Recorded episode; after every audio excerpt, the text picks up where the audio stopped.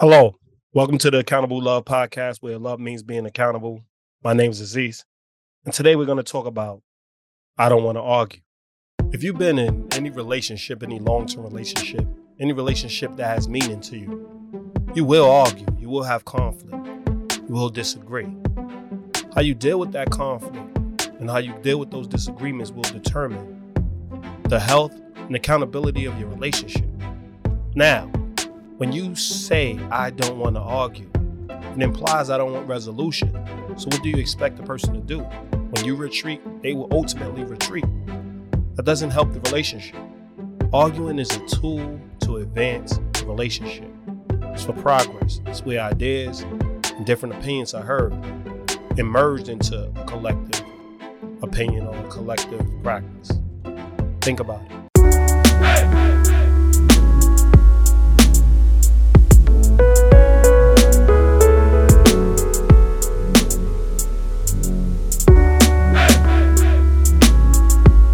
Now we hear the term, I don't want to argue all the time. And we were all raised. I know if you live in this environment, you were raised in America in some form or fashion. You were taught that conflict isn't healthy, arguing is wrong. But I'm here to change the narrative because I'm going to tell you arguing is healthy and arguing is a valuable piece in your relationship. Now, you always hear people say, I don't want to argue. That says to me that I don't want to be in a relationship. I don't want to deal with conflict. I don't want to really talk about the difference of opinions, the difference of how we're going to navigate this relationship, how we're going to deal with thoughts that are not our own. I want to argue. That should be the approach you take when you'll disagree because obviously when you agree there will be no arguing. When you come to agreements and when you have a narrow focus and when you're on the same page there's no argument to be had. So where we go wrong in our relationships is we get quiet we retreat we escape. Instead of saying we want to engage. Arguing is all about engagement. Now we need to be specific about what we arguing and why we are arguing. Arguing without a destination, arguing with no purpose, arguing for validation. That's what you don't want to do. So you got to be specific. And when dealing relationships and when helping people with their relationships, you got to have a distinction between what's healthy arguing and what's unhealthy arguing. You got to have a distinction between when arguing has a purpose and when it serves no purpose. But just to say, I don't want to argue, just to remove yourself from the situation, to say, I don't want to argue.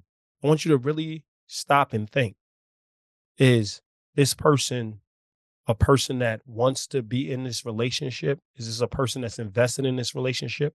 Is this person even invested in resolution? Or do they just want their way? Because we tend to believe the person that walks away from the argument, the person that disconnects from the argument, the person that doesn't want to address the issue is the peaceful person, is the person that wants peace, is the person that wants the relationship to be better and wants it to be healthy. That's wrong. They're not the person that's engaged in the relationship. They're engaged in self. They're engaged in the promotion of self, self, quote unquote, self peace. But how could you have peace within self when the people around you aren't in, at peace with you? You aren't at peace with them. Nobody that loves a person is at peace when their relationship is not at peace. So where do we find that peace? We find that peace through having a discussion, through arguing, through exchanging our different point of views and different perspectives, but really staying focused on the purpose. So the first thing we always want to do is stay focused on a purpose.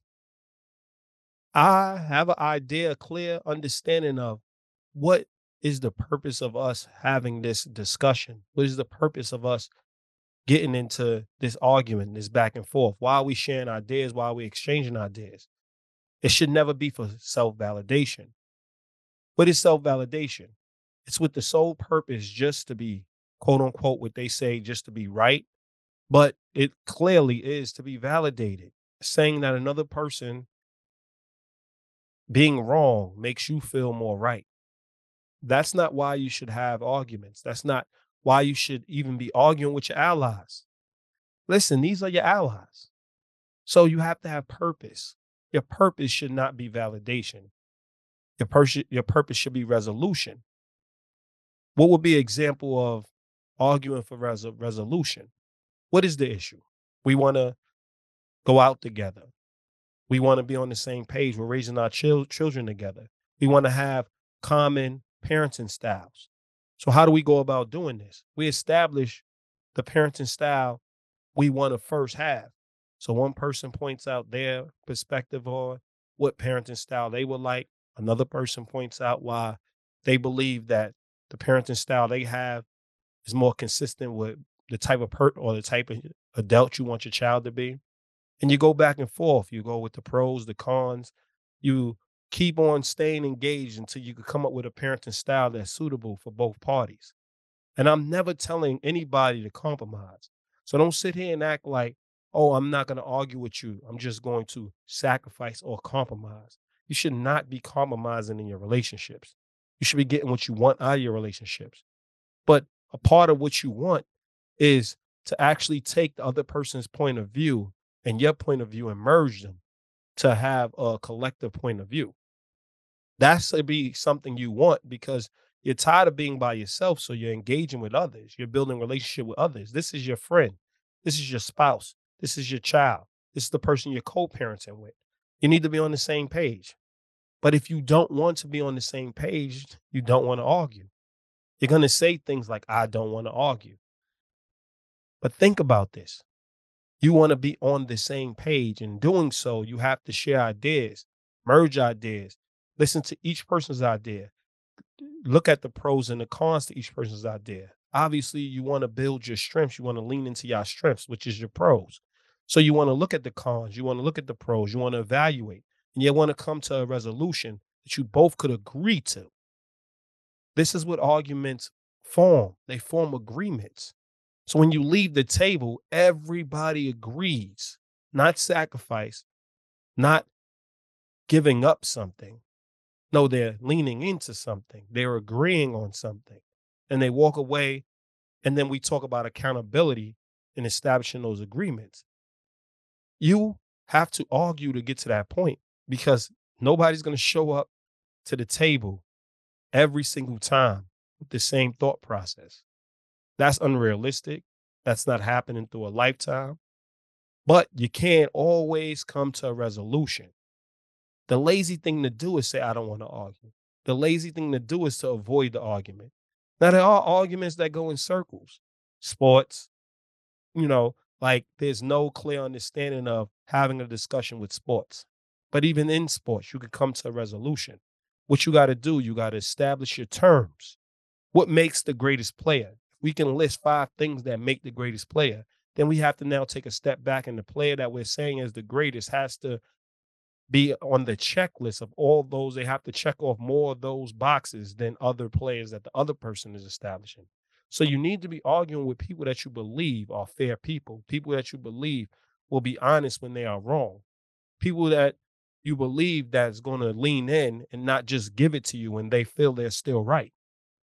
There's an understanding on that you can come to a resolution and a consensus in most cases. We're not here to highlight the limited cases you can't come to a resolution. This is a relationship. Most times you will come to a resolution. Most times you will understand the purpose is the purpose and you stick to the purpose. Yes, do you get loud and passionate sometimes? Of course. But you know that you all get louder and more passionate typically with people that evoke emotions, people that you actually have an attachment to. But at the same time, don't use that. Just know that that's what it is. And you look at if being passionate at this particular time is going to allow you to advance. It's cool to have the passion for the person. It's cool to have the passion for what you are discussing. And it's cool to argue. It's cool to disagree and be in conflict. It's not cool to remain in conflict. So a person that says, I don't want to argue, you're comfortable remaining in conflict, even if you're not in the conflict, even though you're not participating anymore in the conflict. You're a big part of keeping the conflict the conflict because you're not staying in the argument and coming up with a resolution. I want to understand healthy relationships deal with having the capacity to argue. In my village, we are all leadership. Now, as we talk in our uh, four people you want in your village, the foundation of your village, a leader is a role within a village, but all those components are leadership. That's why they're the foundation of the village. And the leader just makes sure that those foundations are where they need to be, have the things they need, and they're provided with the opportunity to succeed in their roles, right? So when I talk about leader and I talk about leadership, it's two different things. But in my village, we have we all leadership. So we have strong opinions. We embrace arguing. Anybody that's around us is always like, why y'all always arguing? Why there's always some argument to be had? Because there's multiple voices that always has something to say and they're confident in what they believe. They're confident that they're right. They're confident that they're accurate. And they're forcing the other person or they're making sure the other person shows them where they went wrong before they now agree with what the other person's saying or come to a resolution within each person's point. You tear this down, you tear this down, you you you, mold it and shape it into the actual uh, actual um progressive thought or progressive action that's going to allow the group to flourish. But in my group, we always have discussions. We always are going back and forth. We have different point of views, we have different perspectives, but we're not comfortable staying in our own perspective. We have to find a way to come to a resolution. We have to find a way to still move as one unit. We still have to find a way to have similar beliefs. That's what relationships are about. It's saying I want to participate in life with these people and work daily to have similar beliefs and as many things we can have similar beliefs in. We want to teach each other. We want to explore one another. We want to encourage each other. We want to make sure that we're a part of each other's lives on a consistent basis. And in doing so, we have to make the time to argue. We have to make the time to explore each other's ideas. We have to make the time to go back and forth and figure out whose idea is going to allow the group to move a little better. Because everybody can be right. The truth is, so many things. But when it comes to best practice, that's what you're working towards. That's what you're arguing for. That's the purpose of having an argument. Best practice, what's going to allow the whole to flourish. Because as an individual, it's a lot different. It's a lot easier. But even then, you're not just breaking the law for the sake of breaking the law, right? So you know that there's still something that you have to hold at a standard. So just think about this. When in our relationships, we do not want to say, I don't want to argue. We want to always say, I'm willing to argue, but let's first establish why we're arguing. Let's stick to the topic. Let's bring up points that deal with the topic. Which brings us to the next point, right? You have to learn how to argue. Not just have a purpose, but learn how to argue. How do you argue? Have back points that back up your argument. You can't use emotional means to get to the other side of the argument. You can't huff and puff and yell and huh, huh. That's not going to accomplish anything.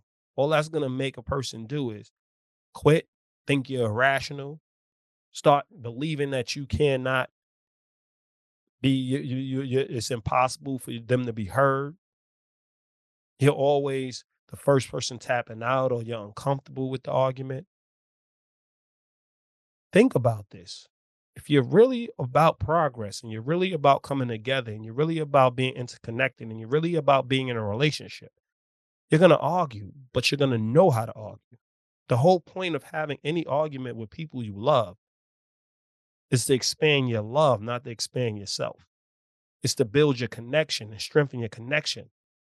not to strengthen just yourself. I know we have this climate of help, help, help, self, help, self, this, self, everything, self love. We creating self with everything that is collective. Love is a group journey. It's no self. You care about yourself, you gain self awareness. But when you're ready to connect, that's when you're starting to love. That's when you're ready to love. Like they say, a lot of people say, I'm not ready to love. I never realized what love was until I had a child. I never realized what love was until I met the person I'm gonna spend the rest of my life with. I never knew what love is until I got connected to this person that enhanced my life. They could have had self awareness, they could have cared about themselves. But at that moment, they realize and experience what love is because they have purpose in somebody else's life. That's what love is. Love is a group journey. And arguing is a part of that journey. Learning how to argue and making time to learn how to argue is also a part of that journey. You have to know how to stick to your point, how to make sure that you keep the the purpose the purpose.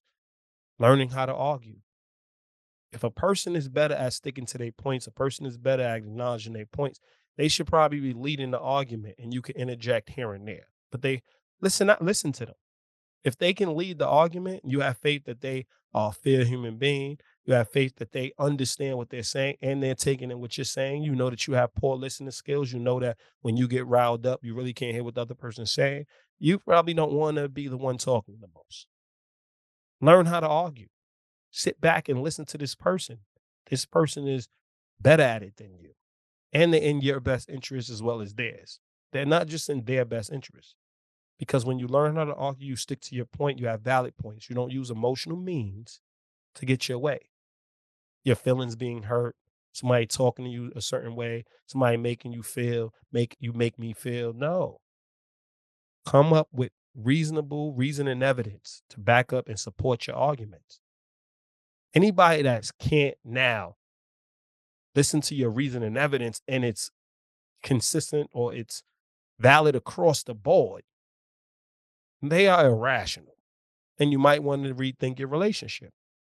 But if you don't have reason and evidence and you're huffing and puffing and you're just trying to get it through emotional means, which is manipulation, arguments, there's no place for manipulation. That's why a lot of people don't want to argue. But a lot of people also don't want to be argued because they don't, they want to be heard and they don't want to listen. They want to change people, but they don't want to change. They don't want to make the adjustment. I'm not talking about changing the essence of who you are. I don't believe anybody's changed the core who they are if the core who they are is something valuable. We never have to change the core really of who we are. We change how we use that core. There's some people that are masterminds. They can be criminals or they can be activists. They can be leaders, presidents. They can choose to be positives or they can choose to be negatives, but the core who they are is charismatic. The core who they are is logical, reasonable, intelligent. That's at their core. But how you choose to use it is different. It's no difference in arguing. There's some people that may be better at it than others. You have to establish that. And in establishing that, you have to learn from the one who's better at arguing. And what would they have? What qualities would they have to have? The ability to stick to their point their ability to address their point, their ability to have reason and evidence to back up their point, the foresight to see how it benefits the whole over what another person is saying. These are the tools that you have to understand because when dealing with other people, arguing is a must. Conflict will happen every day. You understand that. But when you get when everybody gets on the same page when it comes to arguing and people stop looking at it as a negative as soon as they hear a back and forth, or soon, they, as soon as they hear somebody in conflict, they start to now get loud or they start to retreat. Arguing should be looked at as a, a tool for solutions.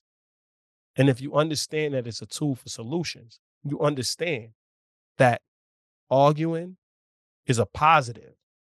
So now when you see it as a positive, you're more likely to engage. So learning why arguments is a positive is it allows us to have freedom of speech, that allows us to have reason and evidence.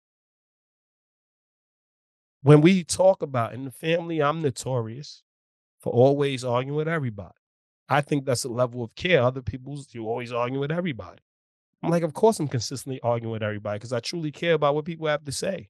I could shut them down and walk away like everybody else does. I could patronize them and still do what I'm doing. No, I'm trying to coexist. I'm trying to be on the same page. So I'm going to argue with most people. But then when we ask everybody, who can you speak freely around? You go in whose house, who can you speak freely around? I guess they can raise their hand quick on my level. Yeah, you can't small talk too much. I like to go deep.